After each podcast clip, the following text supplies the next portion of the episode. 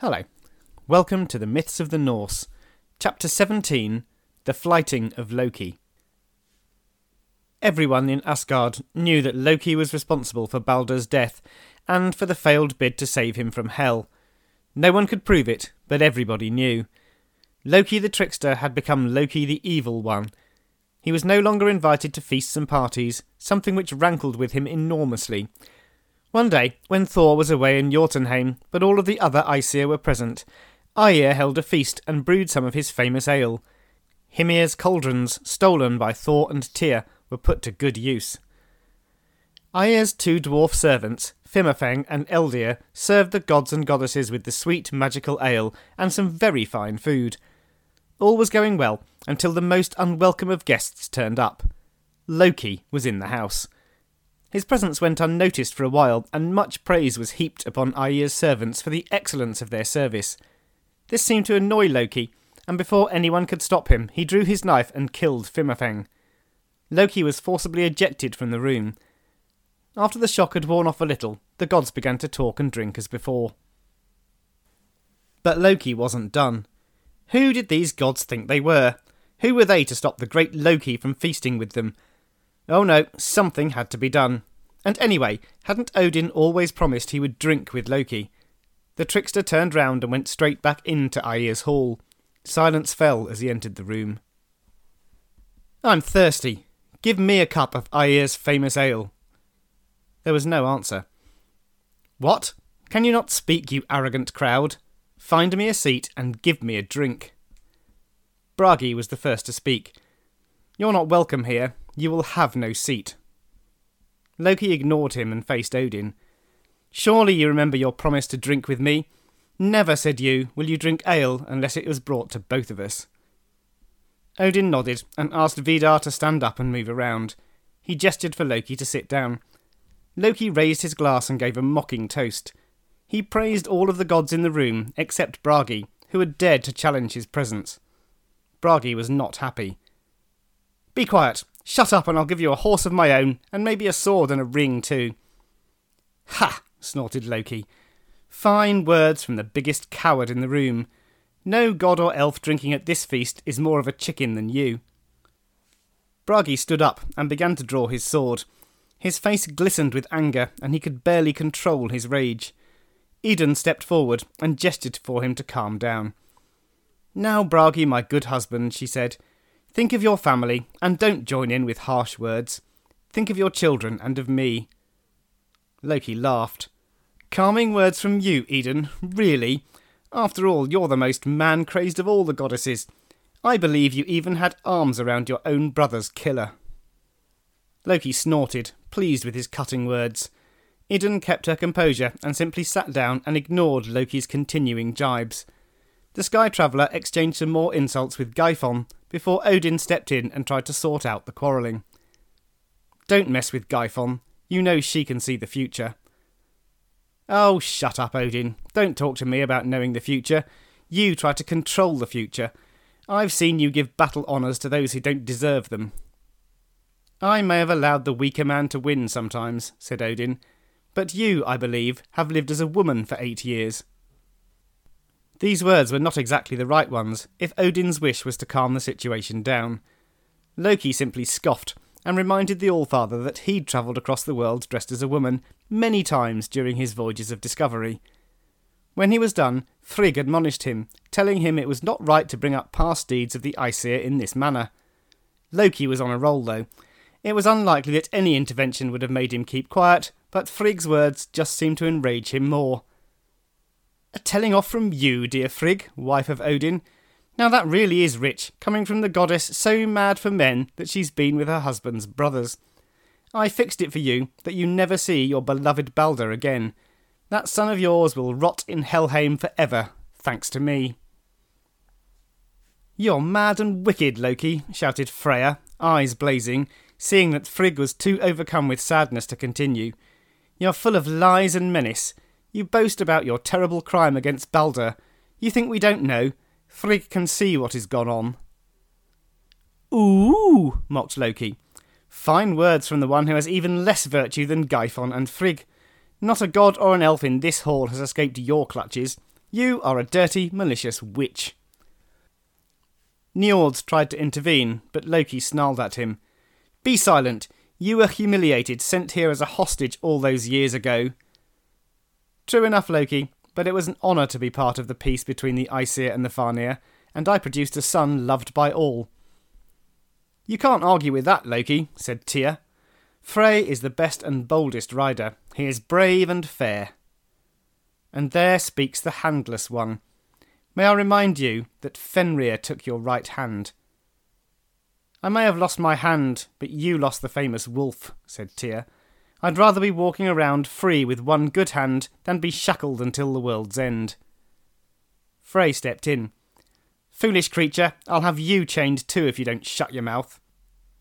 Loki sneered. I wouldn't speak of folly if I were you, dear Frey. You who bought Gymir's daughter with gold and sold your sword into the bargain. When the sons of Muspel ride over Mirkwood, you may need that sword. How are you going to fight when the world needs you? Frey was lost for words. One of his servants tried to speak for him, but Loki dismissed the interjection with some more withering put downs. It was left to Heimdall to say what everyone was thinking. Loki, you are drunk. Why don't you simply stop speaking and making everything worse? Too much ale makes every man a little too talkative. It causes him to say what he does not mean. I'm not taking advice from a menial watchman, sneered Loki. All you do is stand above that bridge and watch, watch, watch all day. How dull is that? You are simply a servant. Don't think I'll listen to a lowlife like you. You are quick, Loki, but your time is short, said Skadi. You won't be talking like this much longer. Before much more time has passed, you'll be bound to a rock with your own son's guts. Loki snorted a couple more times and exchanged some more angry words with Skadi until Sif, wife of Thor, intervened. You're welcome here, Loki. Now take this crystal cup full of ale. I think you will admit that I alone among the Aesir and their children am blameless. This was both a bit rich and not very complimentary to her colleagues. Loki, though, shot her down with some choice words. Really, Sif, wife of Thor? I think it's not just Thor who you have spent the night with, but also with good old Loki himself. Sif seemed about to reply when Beyla's voice was heard. The earth shakes and the mountains move. I think Thor is on his way home. It was true. Loki tried to silence Bela with some more riposts, but Thor's massive form strode into the hall before he could finish. It was clear he had heard some of what was being said, as his face was dark and menacing. He glared long and hard at Loki, who simply sat there impassively waiting for the outburst. It soon came. Silence, you evil creature, or Mjolnir will deprive you of the ability to speak. I will strike that rock on your shoulders and knock it to the ground, ending your sorry little life. Rage on, Thor. You won't be so brave when it comes to fighting against the wolf after he swallows Odin, said Loki quietly. Thor was having none of it. Hold your tongue, you evil creature, or Mjolnir will deprive you of the ability to speak. I'll throw you east to Jotunheim, and no one will see you again. I wouldn't speak of journeys east, Thor. Remember when you went there and had to cower in a glove? That was not worthy, surely, of the great Thor. Be silent, you evil creature, or Mjolnir will deprive you of the ability to speak. I will wield Hrungnir's killer with my right hand and break every bone in your wretched body. But no, countered Loki. I intend to live a good while longer. Threaten me with the hammer as much as you like, I remember that you couldn't even get food from the giant Skrymir's bag. The great Thor didn't have enough strength to deal with leather straps. The mighty Thor went hungry that day. Enough, you evil creature, boomed Thor, or Mjolnir will deprive you of the ability to speak. The slayer of Hrungnir will cast you to hell, to the doors of the dead. Loki raised his hand in mock submission. I have given the wise Aesir here the benefits of my wisdom, but I will take my leave now. This is because of you and you alone, Thor. Aegir here brews very fine ale, but he'll never hold a feast like this again. The flames will take this hall, Aegir, and destroy you and everything you own. The end is near. Loki left and then ran. He ran fast, and he ran for a long time. He knew that he would never be welcome in Asgard again, and he knew that the end of everything was in sight. He knew what his fate would be, and he knew he couldn't prevent it. He could, though, make it as hard for the Aesir as possible. He wasn't going to give up his freedom, his trickery, or his life easily. He'd make the gods work for it. Loki ended up in a deserted and wild part of Midgard. In a hollow near Frananga Falls, he built himself a low house with four doors. Loki could keep watch in every direction, looking out for those who sought to destroy him. Day after day and night after long night, Loki sat in his self made home and waited for his enemies. Many days at dawn, he walked to the falls and changed himself into the form of a salmon. Even in this disguise, in the pounding, booming, wild water at the base of the falls, he felt unsafe. One evening, he started to play with some lengths of twine. He looped them and tied them until he had created a net with such a tight mesh that not even a tiny fish would be able to escape it. For a long time he sat and stared at his creation.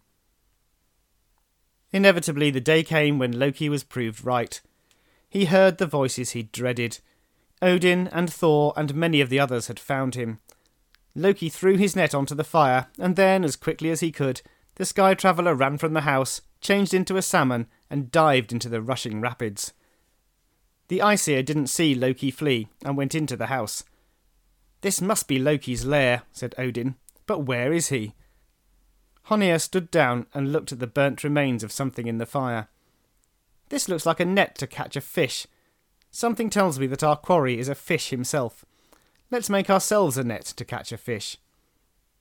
For the rest of the day, and deep into the evening, the Aesir sat together in Loki's house and made a wide net, large enough to drag the pool at the bottom of the falls. When it was finished, they sat down to rest, and each of them slept soundly, knowing that their prey was within their grasp. At dawn, they took the net down to the rushing river under Frananga Falls. Thor directed them to spread the net wide. He took one end and strode across the rushing torrent. The rest of the Aesir held the other end. When he was ready, Thor motioned for them to move slowly, dragging the net along the bottom of the river. The salmon in the river swam downstream to avoid being caught. The salmon that was Loki found a safe place between two boulders. The net scraped his back, but didn't snare him. When the Aesir drew it from the water, it did not contain a fishy Loki. The gods made their way back to the base of Frananga Falls. Again Thor ordered his fellows to drag the river, but this time to put in more effort so that any boulders were swept out of the way. This time Loki knew there would be no escape if he remained in the water, so he did the only thing left open to him. He arched his back and sprung into the air above it. He jumped right over the net. The Aesir quickly pulled in the net and ran back to the base of the falls. This time Thor didn't take hold of it. No, this time he told the rest of the gods to drag the river while he waited for diving salmon. Loki, being deep in the water by now, didn't see this change of plan. Just like the previous time, he launched himself into the air with the intention of leaping the net and swimming off. Thor, though, was wise to the plan.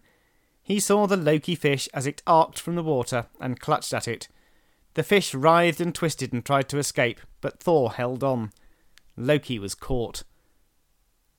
A group of Aesir seized their captive, now back in the familiar form of the real Loki, and dragged him to a cave.